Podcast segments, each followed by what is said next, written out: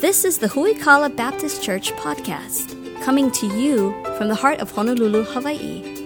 Huikala is a dynamic family of faith committed to solid Bible teaching, discipleship, and helping you grow in your faith. Grab your Bible and prepare to dig deep into the Word with Pastor Anthony King.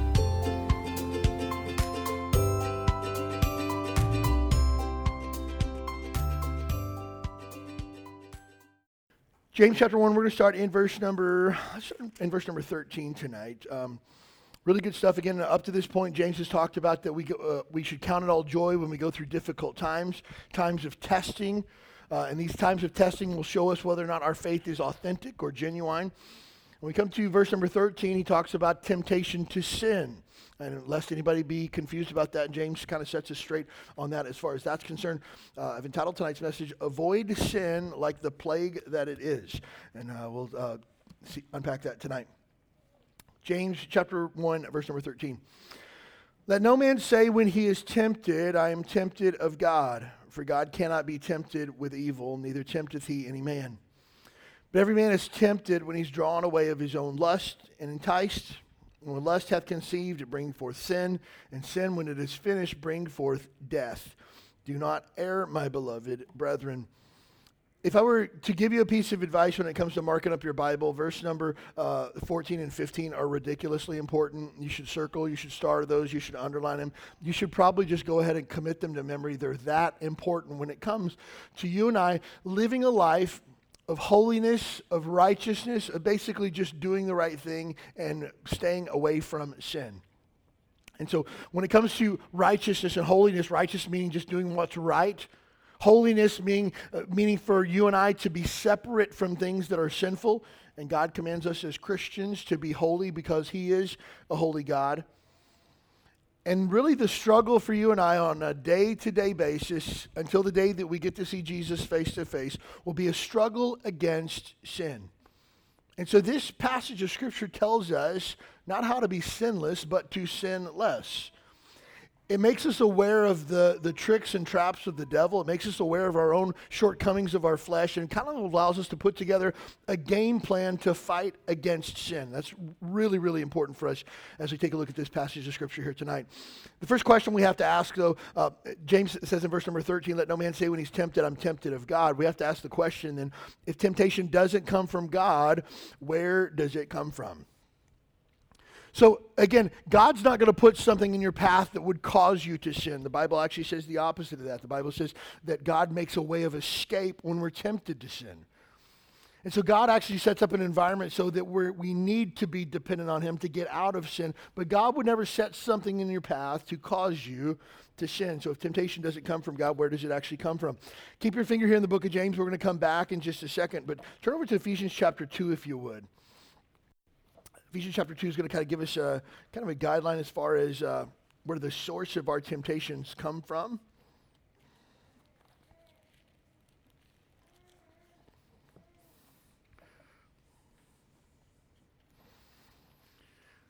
We had the privilege uh, as a church of studying through the book of Ephesians uh, in, uh, I think I want to say it was 2018. Uh, 2018, and, and, as you know, uh, probably part of 2019 as well. We got spent in Ephesians. So much good stuff. But Ephesians chapter 2, verse number 2 says this.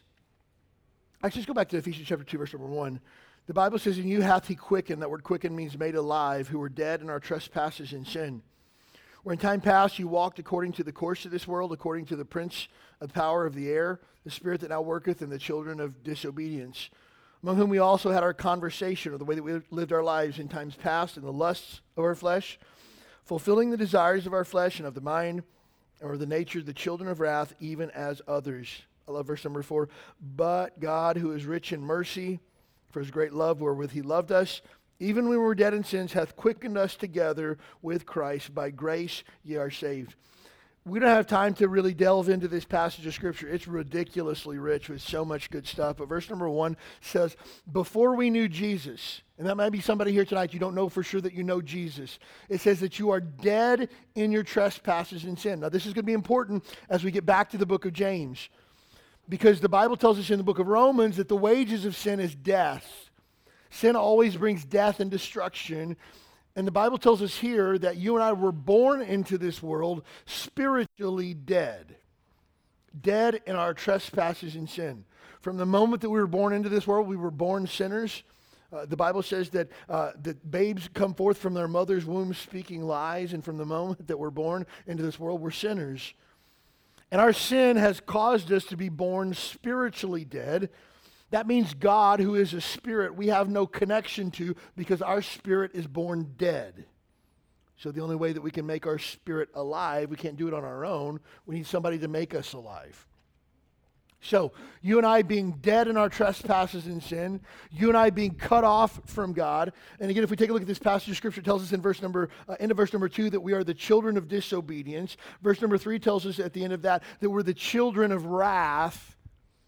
So again, the idea that all of us are automatically part of the family of God just by being born, or that all creatures on planet Earth are part of God's big, huge, happy family, is not a biblical idea. The Bible doesn't support that whatsoever.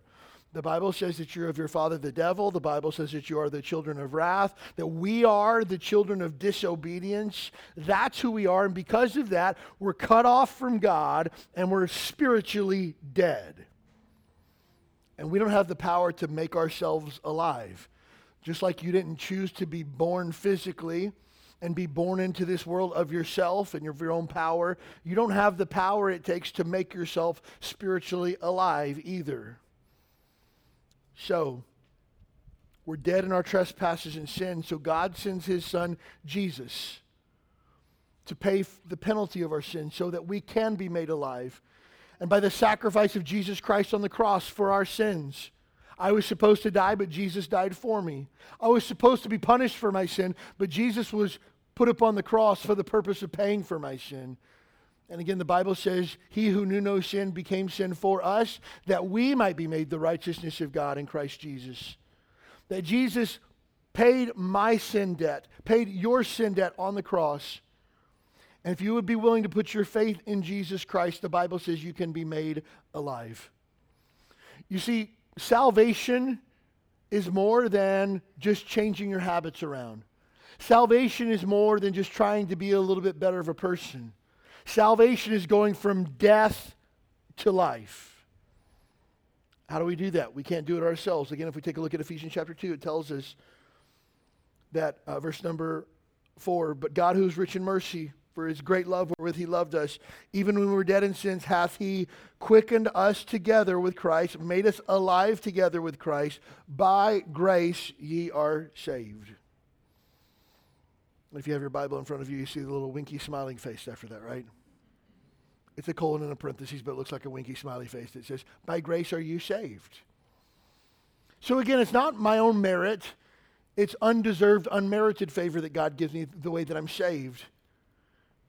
So we understand here how we're saved, how we go from death to life. But if we take a look in uh, verse number two, it tells us that we used to walk before we knew Jesus and when we were dead in our trespasses and sin. We used to walk according to the course of this world. That's important.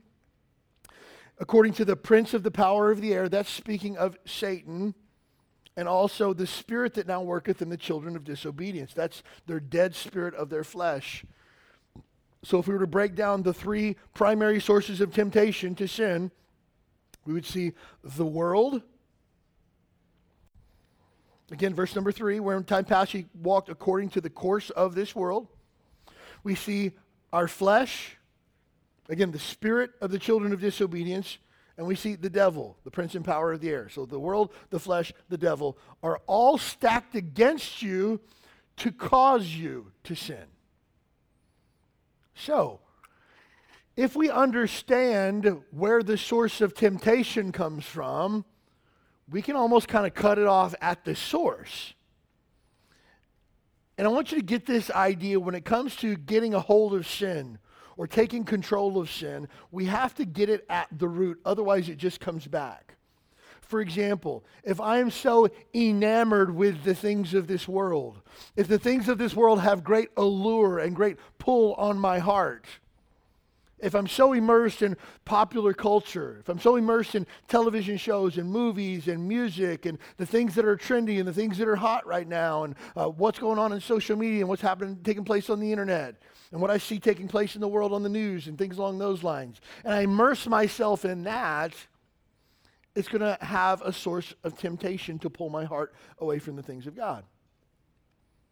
And just know this if you continue to immerse yourself in the world and you try to fight against sin, it's going to be twice as hard as it would if you didn't just cut it off at the source.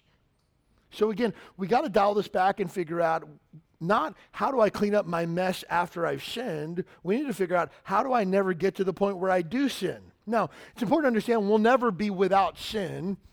First John tells us if any man says that he doesn't sin, he's a liar, and the truth is not in him. So we're all going to sin, but it's a matter of not sinning willingly or purposely rebelling against God. It's a matter of just being a part of fallen nature. And so the idea here is we want to get a hold of our sin and cut it off at the source. The world, our own carnal flesh, this is the hard one. This is why the Bible says that we're to mortify or put to death the deeds of the flesh.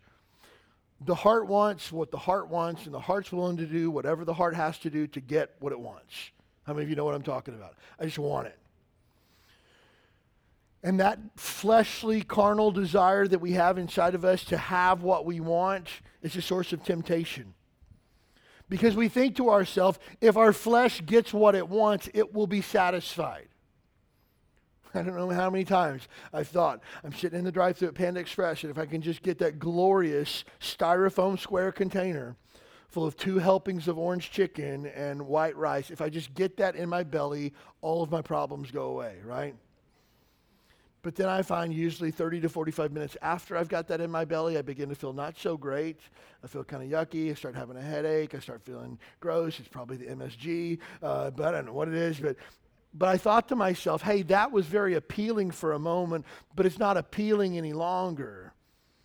And what happens with your flesh is your flesh thinks, oh, this will be appealing. This will be good for me. I will enjoy this. And when you get it, you realize that wasn't really what I wanted.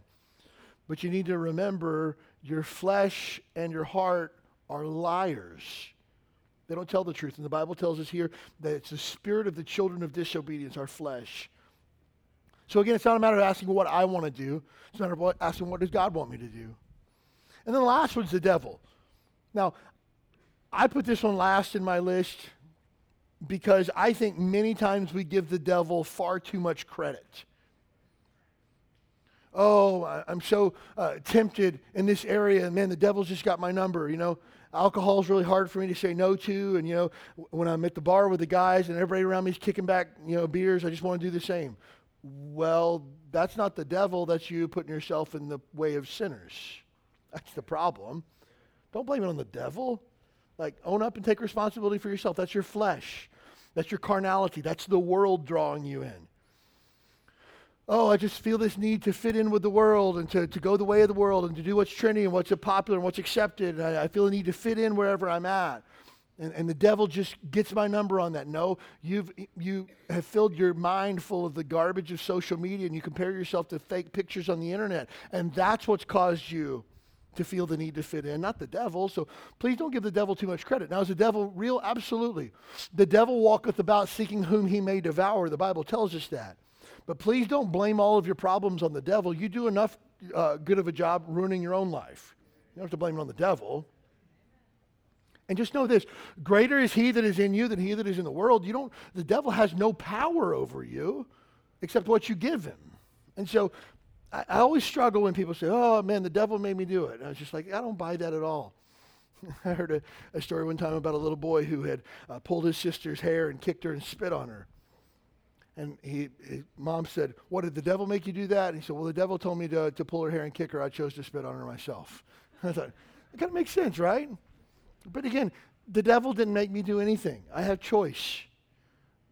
Does the devil tempt us? No doubt about it. But please don't give him more credit than he's due, that's for sure.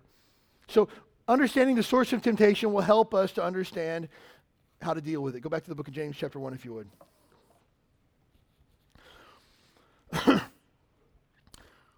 Let no man say what he's tempted, verse number 13, James chapter 1, verse number 13. Let no, man say what he's tempted. I'm tempted of God, for God cannot be tempted with evil, neither tempteth he any man. So God doesn't tempt us, the world, the flesh, and the devil does. Verse number 14. But every man is tempted. It's important to understand that everyone is tempted. Everyone. You say, does that mean everybody? It means everybody. Jesus Christ had fasted for 40 days in the wilderness. Please, fasting should be part of your regular Christian life, but please do not try to fast for 40 days and 40 nights. You will die. Okay? Don't do it. But Jesus did, and, and coming off of that, what happened? The devil appeared and tempted him. Not once, not twice, but three times. And so, again, if, if temptation itself were a sin, then Jesus would have sinned, we know that Jesus did not sin. And so we see that everyone is tempted, and temptation itself is not a sin, but giving into temptation is definitely a sin. Jesus, when he was tempted, three times he answered with Scripture every single time. And so I would challenge you with this when you find yourself in temptation, run to the Word of God, run to the Bible. Find sections of Scripture that you claim. Psalm 119 Thy word have I hid in my heart that I might not sin against thee. If you find yourself struggling with sin, find a Bible verse that you can cling on to, that you can memorize, that you can meditate upon. If you struggle with lust, remember that Paul told Timothy, flee youthful lust. That's three words for you. Flee youthful lust. You know what that means? Run away as fast as you can. Get out of there. If you just remember that and repeated that to yourself, flee youthful lust, flee youthful lust, flee youthful lust. Man, that'll be helpful to you because the Word of God is our primary source of, of, of fight against temptation. Ephesians chapter 6, when it talks about the armor of God, we have one offensive weapon. The one offensive weapon that we have is the sword of the Spirit, which is the Word of God. So you want to fight against temptation? You want to fight against the devil? The Bible is your offensive weapon, no doubt about it. 1 Corinthians chapter 10, verse number 13 says, There's no temptation which is taken you, but such is common to man. But God is faithful, who will not suffer you to be tempted above that you are able. But with the temptation, make a way to escape that you may be able to bear it. 1 Corinthians chapter 10, verse number 13, that's what that is. 1 Corinthians 10, 13. If you're taking notes, you should jot that down in your margins there. Because here's what sometimes people say well, God will never give you more than you can handle. That's not what the Bible says. The Bible actually says God will give you precisely more than you can handle. But when He does, He'll make a way of escape that you'll be able to bear it. So on your own, God will always give you more than you can handle, but you have to turn to Him to, to get the escape. Because He'll always make a way of escape.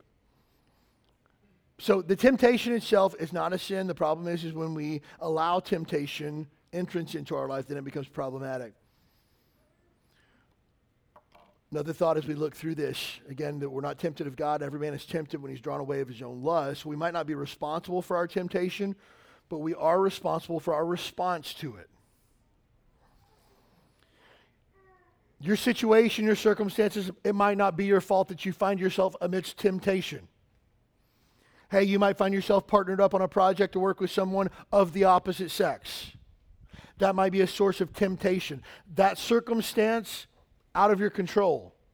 Your response to that, 100% in your control. Hey, we're going to work on this project, but you and I are never going to be alone together under any circumstances whatsoever. Hey, we'll work on this project, but we're going to work on it in a common area with a lot of people around. Hey, we're going to work on this project together, but I'm going to get a couple of people on this team with us so that we're not working on this project alone. You'll always have the opportunity to choose your response to the temptation. Again, Romans chapter 6 tells us that sin has no more power over us. That any power that sin has in our life is, is power that we choose to give to sin. And so we have the opportunity to be responsible for our response to sin. And while God is sovereign in our trials, we are responsible for our temptations. Again, when God takes us through times of testing and trials and difficulties to allow us to, to prove the authenticity of our faith, not to Him, but to us, God is sovereign in those times of suffering. God is sovereign in those times of trials. But when it comes down to temptation, God allows us free will to choose the right thing or to choose the wrong thing. And so here we see the opportunity for us to walk in holiness and righteousness or to walk in carnality and sinfulness. Totally up to you. But I love, I love James and how he artfully puts together this pathway towards sin. I refer to it as the progression toward destruction. Take a look, if you would, at verse number 14 and 15. So good. Every man is tempted when he's drawn away of his own lust and enticed.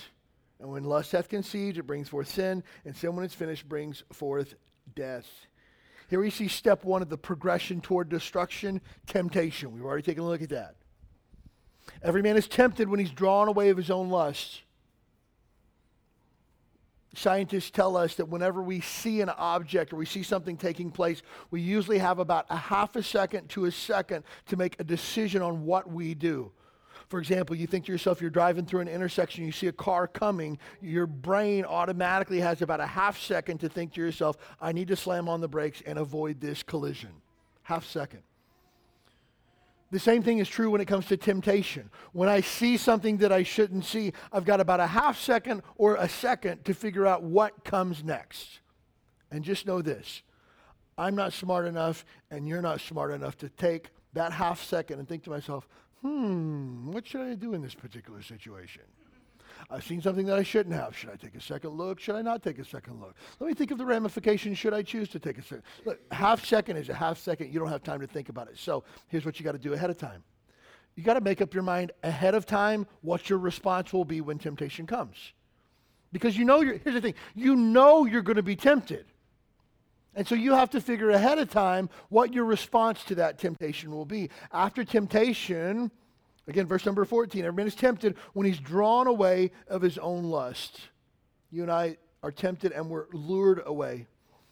The word that's used in this passage here, where he says drawn away, is actually a hunting term that's used of a trap that leads to another trap. That's what we think of when we think of every man is, is lured away, drawn away of his own lust. A trap that leads to a trap.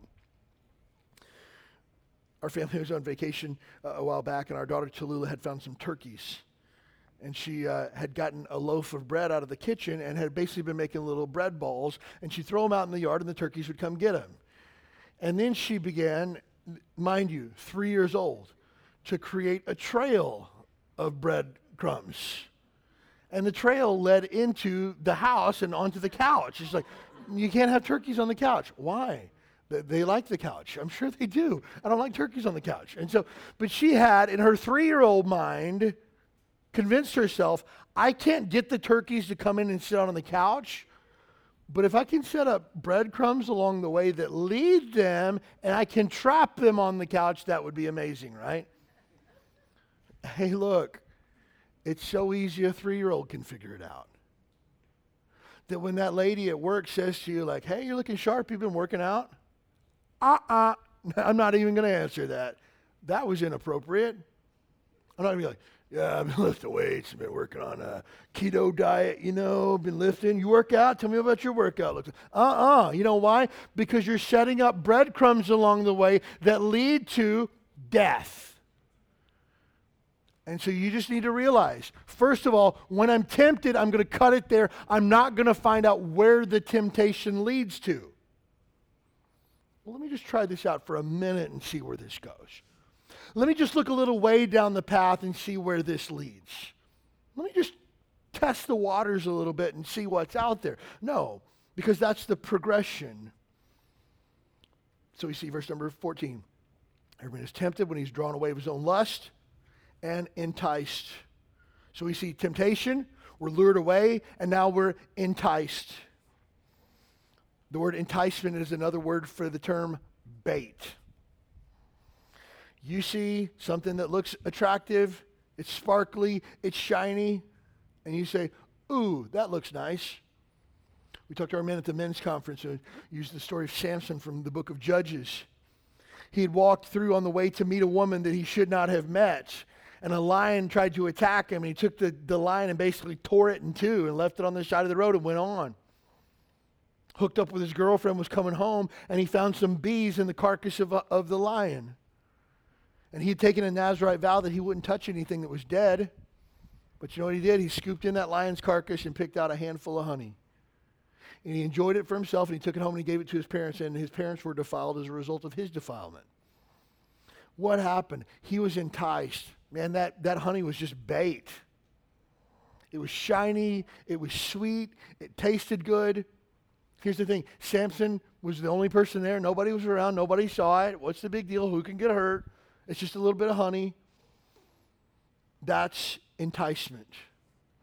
Here's the thing we wouldn't have to fight against sin if sin wasn't attractive. We've gone to so many uh, uh, teen conferences and youth conferences and stuff like that. And one of the games that they sometimes play is they, they blend up stuff and make people drink it, right? One time I went to one, they blended up a, a Happy Meal in a blender. Chicken nuggets, french fries, they put ketchup in there, and they put a soda in there, and then they blended it up, and you had to come up and drink it. Is that appealing to anybody? I don't think so. So imagine sin as a blended up Happy Meal. You're like, no thanks. But imagine sin is a piece of red velvet cheesecake from the Cheesecake Factory with a side of hot fudge. I could be enticed, right? You know why? Because it looks good. I don't want to ruin this for some of you, so if you really like Cheesecake Factory, you should probably put your fingers in yours at this point. Do you know a slice of cheesecake there is 1,200 calories? some of you put your hands over your ears afterwards, like you already missed it. That's three quarters of your daily calories in one slice of cheesecake. I could easily eat four slices, no problem whatsoever. And that's why I'll never be skinny. Uh, and that's okay. But here's the thing enticement looks good. And so, again, when we allow ourselves to be tempted, and then we look and sin looks appealing, and we think to ourselves, what's the worst that could happen?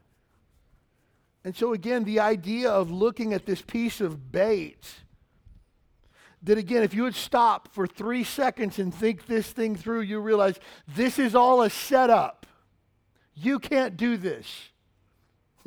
I talked this morning about materialism and how when Angela and I first got married, we got ourselves into terrible financial trouble because of a lack of, um, just an absolute lack of, of uh, financial understanding, no contentment whatsoever in the things that God had given us.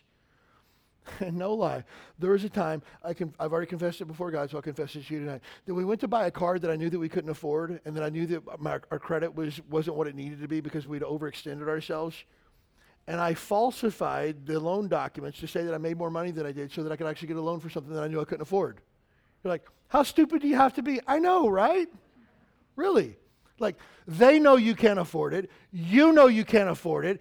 But I think I'll lie so I can get it anyways, right? Why? Enticement. It, the car was shiny, it was beautiful.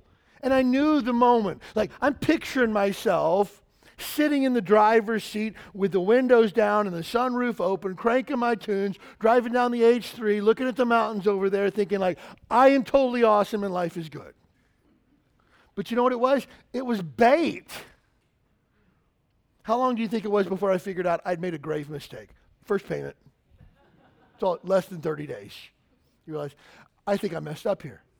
And so you think to yourself, no problem. You can just sell it, right? Guess what? You can't sell it for what you owe on it now. Oh, this is bad. So what do I do? Do I roll it into another loan and make another bad decision? No. What do you do? You're stuck with a car that you don't really want, that wasn't what you thought it would be, that you really can't afford. You put yourself in a bad financial spot. Why? Enticement. And again, it's a predictable progression. James tells us exactly how this works. So, then comes verse number 14 Aaron is tempted when he's drawn away of his own lust and enticed. And when lust hath conceived, when lust is born, that's the next part of this lust. Lust is a strong, deep, burning desire for something. Typically in the Bible, when you see the term lust, it's going to be used in a negative term almost without fail. But we can lust after good things. For example, if I have if I lust after my wife, that's a healthy thing inside the boundaries of marriage. That could be a good thing. Deep, burning, passionate desire that we have for this. But in this case here that it's talking, this is 100% negative. This is always bad. Bad, bad, bad. Lust when it's conceived, that burning desire and passion. I have to have this. I don't care the cost, I'm willing to pay it. At this point, you've been tempted, you followed the traps, you've looked at the bait, and you've realized it's worth it. And you bite. And lust has conceived. Here's the problem, though. When it comes to lust, lust has a warped sense of value. Lust doesn't have a total 360 degree view of life. I mean, if I were to ask guys in the room to raise their hands, if you would rather be in a marriage with your wife or look at naked pictures on the internet of women, I think it's a no brainer for Christian men for sure. Then why do people struggle with pornography? Because in the moment, the value that that is, in the moment, because it's shiny, you've taken the bait, you jump on it in that moment, this is worth it. But when you get it, you realize, I think I've been had. I, I think I took the bait. I don't think this is what I thought it would be. And again, that's not just for sexual lust, this is for any type of lust. I can't tell you how many times I've bought things and had buyer's remorse. I thought this would bring me happiness. I thought this would be cool. I thought this would be fun, but it's not fun after all. I thought a puppy would be a great addition to our family. Bad idea, right? But you think in that moment, oh man, it's worth it. Lust has a warped value system. If you had said to me, hey, Anthony, by falsifying these documents, you're not only lying to these people, which is against the law, you're lying before God. You call yourself a Christian, but you're not acting like it. You're buying a car that you can't afford to impress people that you don't like with money that you don't have. And you're setting yourself and your family up for the next five years for financial ruin. You still want to pull the trigger on it? I'd have been like, oh, well, now that you mention it that way, of course I wouldn't. But in the moment, it's shiny. Yeah, I'll pay the price. You know why? Because lust can't conceive, can't, can't fathom true value, what it looks like. Lust always values the wrong things.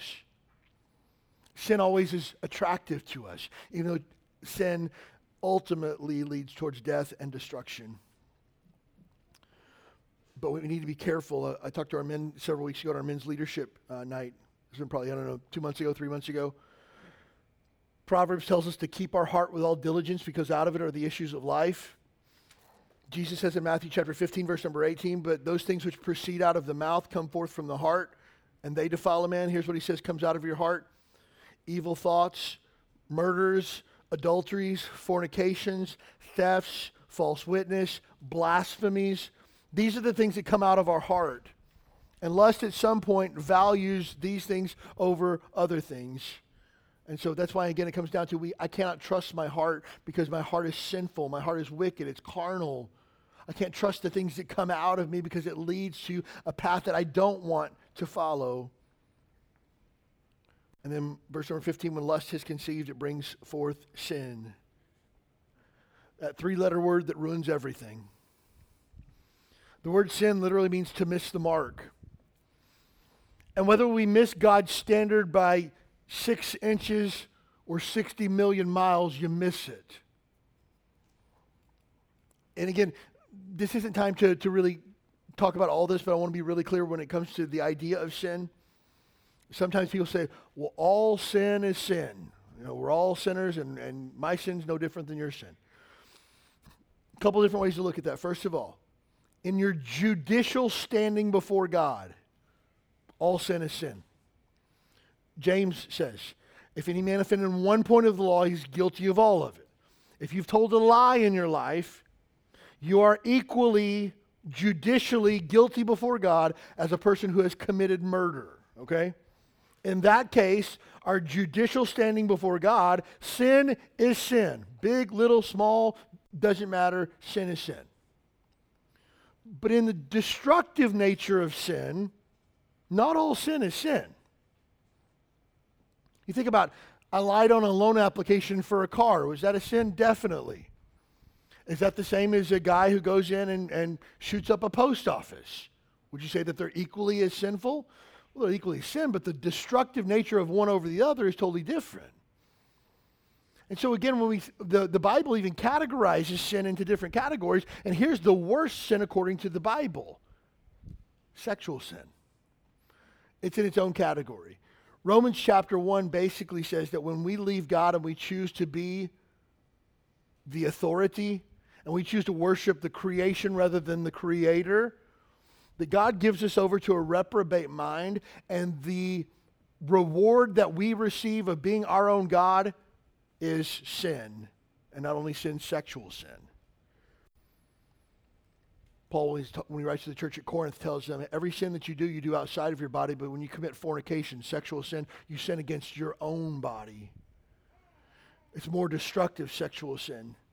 And so when we talk about lust and sin and things like that, please understand that, that sins that we would call normal in our society today are far from normal in God's eyes. Sins that we could say are acceptable in God's eyes are not acceptable at all. That's why, again, personal preference, I'm going to put it out there. I'm just going to say it. This is my personal preference, pet peeve of mine. There's a series of books written by a guy that basically helps guys struggle with that are struggling with lust and pornography and stuff like that. It's called Every Man's Battle. And the idea is that every guy struggles against lust and pornography. I say that's garbage to normalize sin and say it's okay because everybody struggles with this is just absolute utter garbage because Romans chapter 6 says that I'm not under that power anymore and I don't have to struggle with it if I don't want to. And so, again, the idea of sin here, we see a progression. It's every man's battle that allows himself to be tempted, to be drawn away of his own lust and enticed, and to give in to his lust, which then leads to sin. Yeah, if you choose that path, it's everybody who chooses that path. But then sin, when it's done, it brings forth death. Not most of the time, every time. Death. Sin destroys everything it touches. Everything. Pastor Chris Chadwick, that was with us last week, and was talking to our men, and he just kind of said one of those flippant statements. And I don't know if you've ever been heard people just say things off the cuff and they don't think twice about it, and it just kind of hits you in the middle of the chest. It's just like, oh wow. He said this. He said, "Sin has no other product than death. It's the only thing that it makes." And like, it was one of those moments where I was just like, what? And like I wrote that down. I'm just like scratching my head. I'm like pulling on my hair. I'm like biting the end of my pen, going like thinking through that. And it's just like, and you look at it, you're like, did that really? It, it's the simple things, right? That just like. And I looked at that and I thought to myself, then why do we chase sin if we know how it ends, right? Sin doesn't most of the time produce death, and then some of the time produces good times. It always produces death. Sin is incapable of bringing forth anything good, it doesn't have what it takes. Now, before you jump and say, well, you're wrong because I know somebody who did XYZ sin and, and, and, God ended up using it for good, I'm not saying God can't take sin and turn it for good. God makes dead people alive, okay? That's what he does. But please don't presume that God's going to take the mess that you've made of your sin and turn it around for good. You're presuming on the grace of God. That's a dangerous place to be. But sin has no other product than death, it destroys everything that it touches. When we think about sin, your sin destroys everybody around you. Again, I was talking to our men. Samson defiled himself with the honey in the lion's carcass. You know what he did? He went home and he took it to his mom and dad. He defiled them as a result of it. Samson had a wedding party for a woman that he shouldn't have married. He didn't even have any friends, so they had to go find guys to show up to his bachelor party. He makes a riddle with these guys and tells them, if you get the riddle, I'll give you 30 changes of clothes. And they can't figure out the riddle, so they pressure his wife into giving up the answer. She gives it up. Samson's been had, and you know what Samson does? He goes down to get his 30 changes of clothes because he made a wager on something that he didn't have. You know what he did? He murdered 30 people and took their stuff. Dude, like you went from like hooking up with a girl that you shouldn't have to being a murderer. Like, what? You know why? Because sin destroys everything that it touches, and sin hurts and damages every single person around you. Everybody. Everybody hurts as a result of your sin. That's why we can never have a soft stance on sin. Well, that's his thing. He does it, it doesn't affect anybody. That's garbage. Your sin always hurts people around you. And all you have to do is spend five minutes in the Bible, and you can see story after story after story of people that were defiled by other people's sin. David decided to number the children of Israel, you know what happened? Tens of thousands of people died because David was an idiot and didn't do what God told him to do. Well, that's just on David. No, it's on the thousands of people that died as a result of it. And so, again, you can't say my sin only affects me because it always affects people around you. One author put the, this predictable progression in four different categories deception, desire, disobedience, and death. I, I like that because they all start with these. It's kind of fun. Deception, desire, disobedience, death. But it's the same thing lust, enticement, drawn away, sin, death. And so, what if, how crazy is this? What if we could limit the temptation so that we're never drawn away, so that we don't get baited and enticed, so we don't give in to lust, and lust never causes sin, and sin never brings about death. What if we just back that all the way up in reverse and just cut it off at the temptation?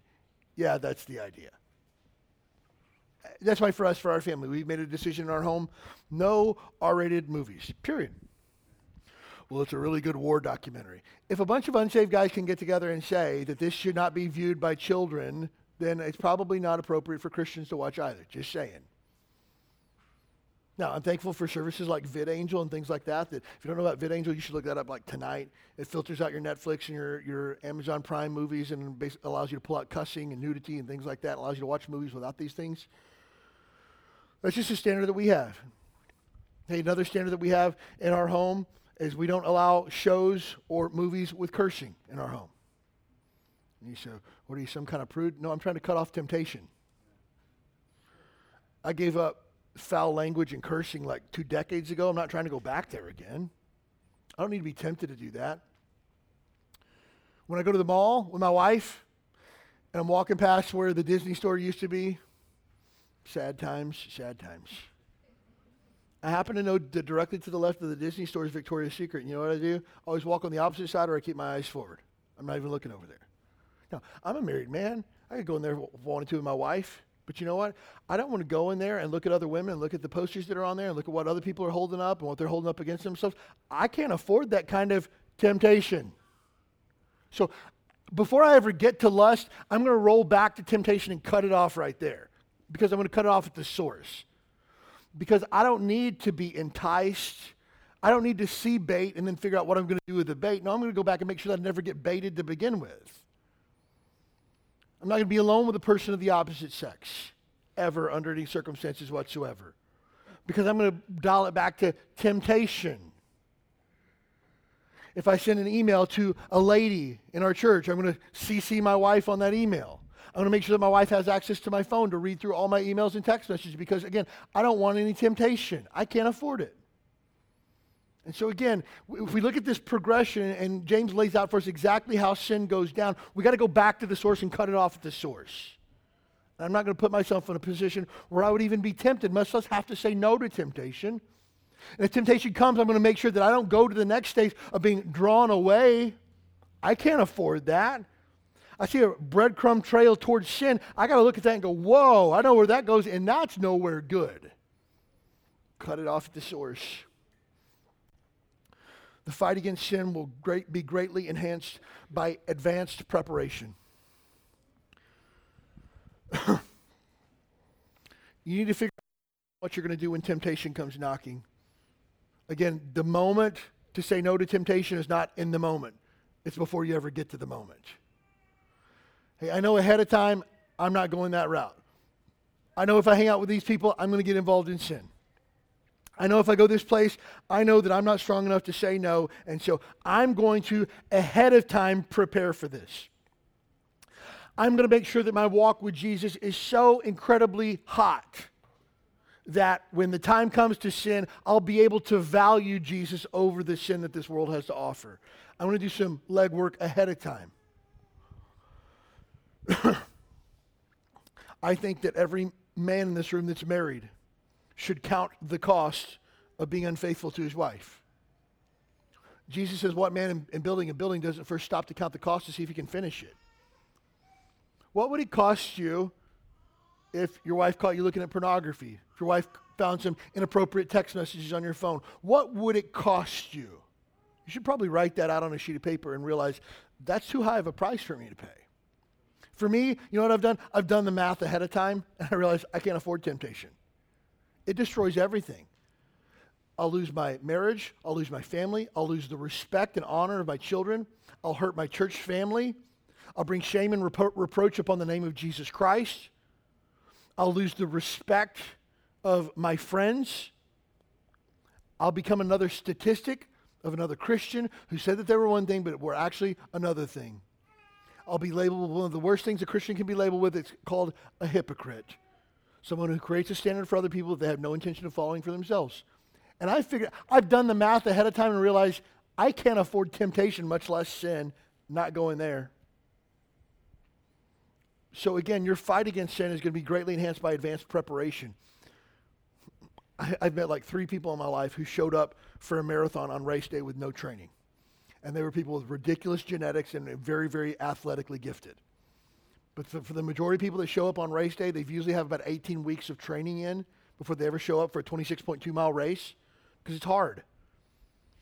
And look, the fight against temptation is going to be a lot longer than 26.2 miles. It's the rest of your life. You could use some advanced preparation to help get you through the battle. The fight against sin will be greatly enhanced by fortified boundaries.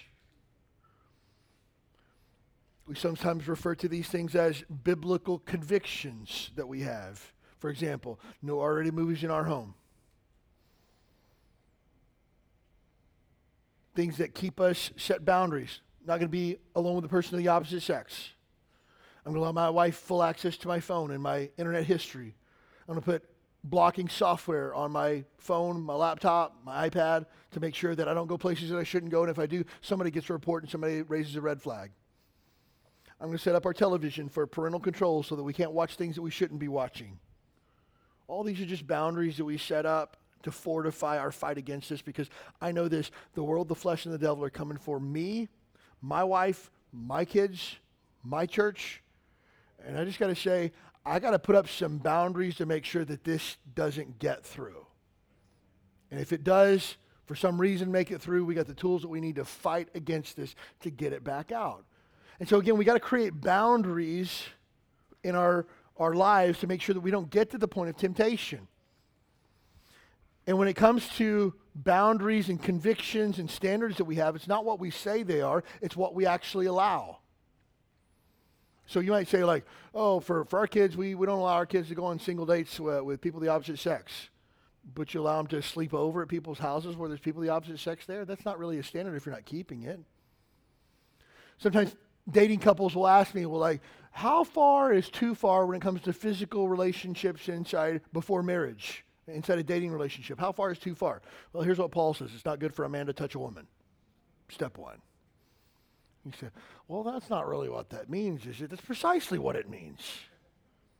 Look, I remember the very first time my wife came over to my apartment. Now, mind you, we're not walking with Jesus the way that we should. I would not encourage people to be alone with a person of the opposite sex that they're interested in, but we were just friends that were really kind of uh, attracted to each other at the time we were sitting on the couch. We were watching. this is how romantic I am. We were watching a Bruce Lee movie. No lie. And if you've never watched a Bruce Lee movie with someone that you're really interested in, you, you haven't lived life yet. Uh, so, watching this Bruce Lee movie, I'm kind of into it and stuff like that. And we're sitting there on, I got a little uh, bachelor green suede love seat in my apartment. It was awesome. Uh, and it was the first thing to go when we got married. But we're sitting together on this love seat and, and we're sitting there, just the two of us. Now, mind you, we're just friends and stuff like that. We haven't even like said that we like each other, we're interested in each other. We're just kind of like hanging out watching Bruce Lee flicks together, right? And her foot touches my foot and immediately like the hair on the back of my neck stood up and like i began to get like sweaty palms and my forehead broke out in a sweat and her foot just grazed against mine. And then she kind of like left it there like a little bit on top of mine a little bit not. And like my heart started beating. I quit reading subtitles. I mean just like it was just like oh my goodness what's happening in this moment right now? And i was just like Whoa. and the fact that like and i'm thinking to myself like she didn't move her foot off when it touched my foot. What does that even mean, you know? And you're thinking to yourself, that's so funny. No, that's how God designed us. That's why Paul says it's not good for a man to touch a woman. Because when a man touches a woman, a thousand and one fire alarms go off inside of his brain and in his heart and his mind. And so sometimes people ask, well, what's the, what should we do? Here's the thing if you say, well, is it okay for us to hold hands or to hug or to kiss, X, Y, Z, stuff like that, whatever. But here's the thing don't cross the line of temptation. It's not a matter of how can we get how close can we get this sin without crossing the line. It's a matter of how can we cut off temptation at the source so we never have to worry about being enticed to sin. So again, it's not a matter of like how close can we get to the line without stepping over. It's a matter of how can I avoid sin altogether. And again, holiness and righteousness is always God's plan, and it's always the best thing for you. When it comes to the fight against sin, it's only going to be won by the power of the Spirit. This is not a matter of white knuckling against sin. This is not a matter of actually just, oh, I'm not, I'm going to try not to do it. I'm going to try really hard not to do it. I'm going to try really hard not to do it. That's not it. It's the power of the Spirit of God inside of me. And if you've been saved, if you've been born again, you have the Holy Spirit in you. And the Holy Spirit, according to John 14, 15, and 16, his job is to convict you of sin and tell you, hey, stop doing this. This is not good for your spiritual health. It's the Spirit's job to guide you into truth and say, hey, remember what the Bible says about this. It's the Holy Spirit's job to get a hold of you and shake you and say, hey, this is not where you want to go. That's why it's a dangerous place to be if you've quenched or turned off the Holy Spirit in your life. If the Holy Spirit is a hearing aid in your ear that speaks truth into your life and you reach up and turn the volume to the off position, you've quenched the Spirit. And the Holy Spirit's trying to tell you to stop, but you can't even hear it because you're just so enamored with sin. It's a dangerous place to be. But the power of the Spirit has to kill my wandering heart. Our heart wants more. And God created us that way so that we would crave God. We would desire to know God and to know Him more. And the more that we get of God's Word, we would desire more of the Word. The more truth we get, the more truth we would desire. The more that we see God work in our lives, the more that we would desire to see God work in our lives. The more people around us that know Jesus, the more we desire for other people to know Jesus the change that we see in our own life, we desire that change in other people's lives. But the problem is, if our heart isn't fixed upon the things of God and we fix our hearts upon the things of this world, now my heart just wants more of the world. And when I get stuff, I just want more stuff. And when I get sin, I want a little bit of sin. I want a little bit of different type of sin. And so we got to make sure that our heart, our wandering heart, gets put to death. That's why David said in the Psalms, My heart is fixed, O God, my heart is fixed. I got a target that I'm shooting at, and it's Jesus. That's where my heart goes, not on the things of this world. Next, we have to kill our propensity to lust. I need to be able to recognize when I've crossed the line into lust because lust is conceived and it brings forth sin and sin brings forth death and destruction. And so I have to cut off my propensity, my desire to lust. How do I do that? I ask God to change my heart and I put my deeds of the flesh to death. And just know this if you're listening to garbage worldly music and watching garbage worldly entertainment, television shows and movies, and you're surrounding yourself with worldly people, just know this your propensity to lust will be greatly increased. That's why again I got to go back and cut off temptation at the source. And look, I recognize like, oh, I work with a bunch of rough guys. Okay, you can't control that, but you can control who you hang out with after work. If you continue to hang out with the same rough guys after work, what does that say about you? If you know they're a negative influence, you can't get away from, from them at work, why would you choose to be with them outside of work? And, look, I was in the military before. I know all about mandatory fun days. You know, hey, we're going to have this big fair, bring your family, and you're required to be there for at least four hours. I get it. I've been there. But I, I can choose who I spend time with. I can choose who I allow to influence me. But I need to cut off my propensity, my desire to lust. I have to kill my selfish desires. I have to realize that life is not about me being satisfied in the things of this world, but my life is about being satisfied in the person of Jesus Christ. He is enough. The things of this world will never satisfy. The things of this world will never be enough, but Jesus is always enough. And so I have to kill my sinful, selfish desires that just say, me, me, me, me, me. And look, I can't tell you how many times I sat across the table from a man who's thinking about walking away from his family. He says the most selfish statement you've ever heard, like, When do I get my turn to be happy? Well, if you have an appropriate perspective of the Bible, you'd realize that you don't. You say, well, that sounds like a bummer of a life. Actually, it's not. Because when I live for Jesus and I live for others, I find joy. When I can put Jesus first in my life, I find contentment, satisfaction, fulfillment that I've never had before. When I do things according to God's plan, I find the things that my heart's always been searching for. So again, some guy who wants to chase some younger girl at, at work that's 15 years younger and has no kids and says, when do I get to be happy? That's not happiness, friend. You've taken the bait. And I know how your story ends. Death, 100% of the time. So I got to be willing to kill my selfish desires and realize it's not about me. That's why I, I, I love the song we sang tonight. Sin was great, but Jesus is greater. That wh- whatever our sin is, whatever our lustful heart is, Jesus Christ's grace is always greater than our sin. Where sin did abound, grace did much more abound, Romans chapter 5 tells us. Sin might be alluring, but don't be deceived. it wouldn't be alluring if it didn't look good. Sin wouldn't be enticing if it didn't bring a promise of at least some temporary satisfaction. But you need to see sin for what it really is. This doesn't last, this doesn't work. Because the only place that this goes is death and destruction 100% of the time. That's why it grieves my heart as a pastor to see people walk into sin. And it's just like, bro, this is a bad rerun. I've seen this show before. I know how it ends, and it's going to be really, really sad when it happens. I tried to help a, a family a couple of years ago where the husband had been involved in an adulterous relationship with a coworker, and they had two kids. And he told me, Pastor, this is just my time to be happy. My whole life I put everybody else first. This is my time now. Dude, I know how this ends. I know how it ends. Don't do it. I begged him, begged him, don't do this.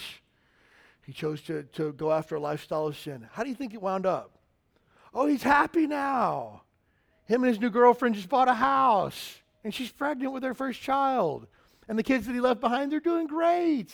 They're being raised by their grandparents and they love life. That's not how the story ends. Everybody's hurt. Everybody's damaged. That new relationship has its own problems that were probably greater than the first relationship that he was in. It never ends well. But you can't tell someone who's taken the bait that the path that they're on is wrong if they're not spiritual. And deception hooks our heart, it engages our emotions, and it disables critical thinking. This is why it's so damaging. That's why the Bible tells us that our heart is deceitfully wicked above all things. Because here's, here's how we can be, can sell ourselves short. Because we think to ourselves, this feels good. This is what I want. And when that happens, it, it, puts a hook in our heart and begins to draw us away. We're enticed. Our emotions get engaged. This feels good. This is what I've been looking for. This is alluring. I like this. I could totally see myself here. And then what happens?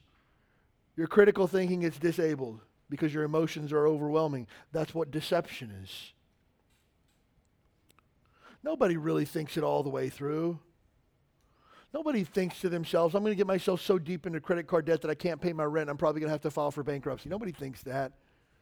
Nobody thinks I'm going to leave my wife and my, my life's going to fall apart. My wife's life's going to fall apart. My kids are going to hate my guts, and I've splintered my family tree forever and ruined the name of Christ. Nobody thinks that.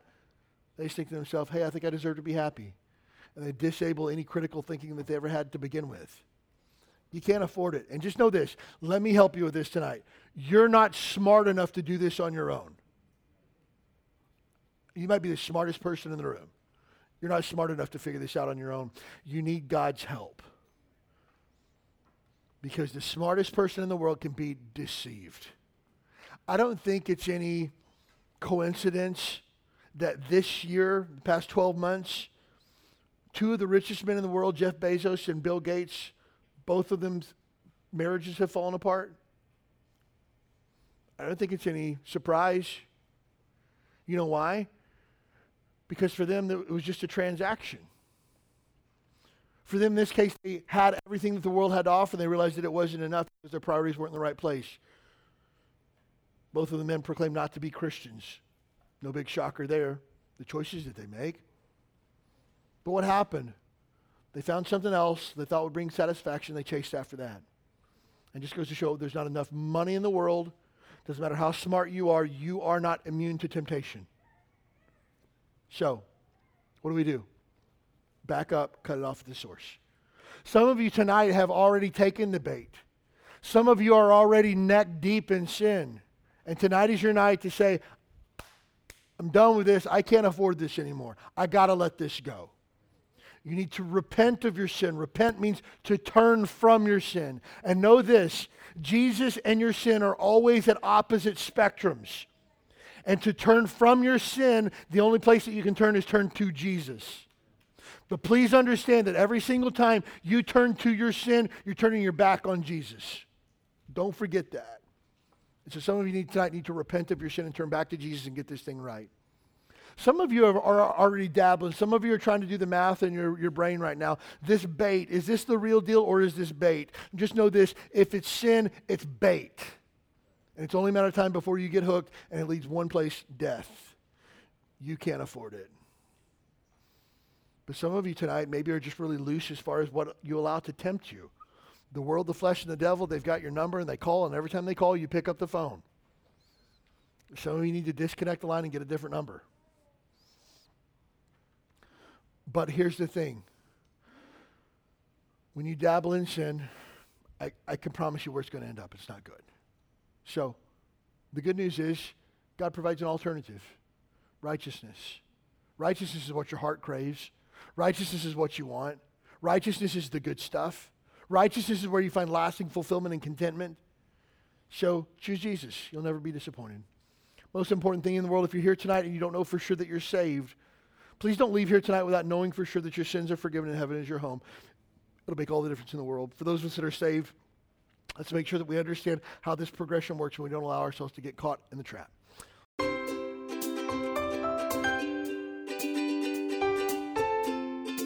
Thanks for joining us for the Huikala Baptist Church podcast. We'd love to have you as our guest this Sunday morning at 10 a.m. You'll find exciting classes for your keiki a welcoming church family, and a message from the Bible that's sure to encourage your heart. Join us this Sunday. You belong here.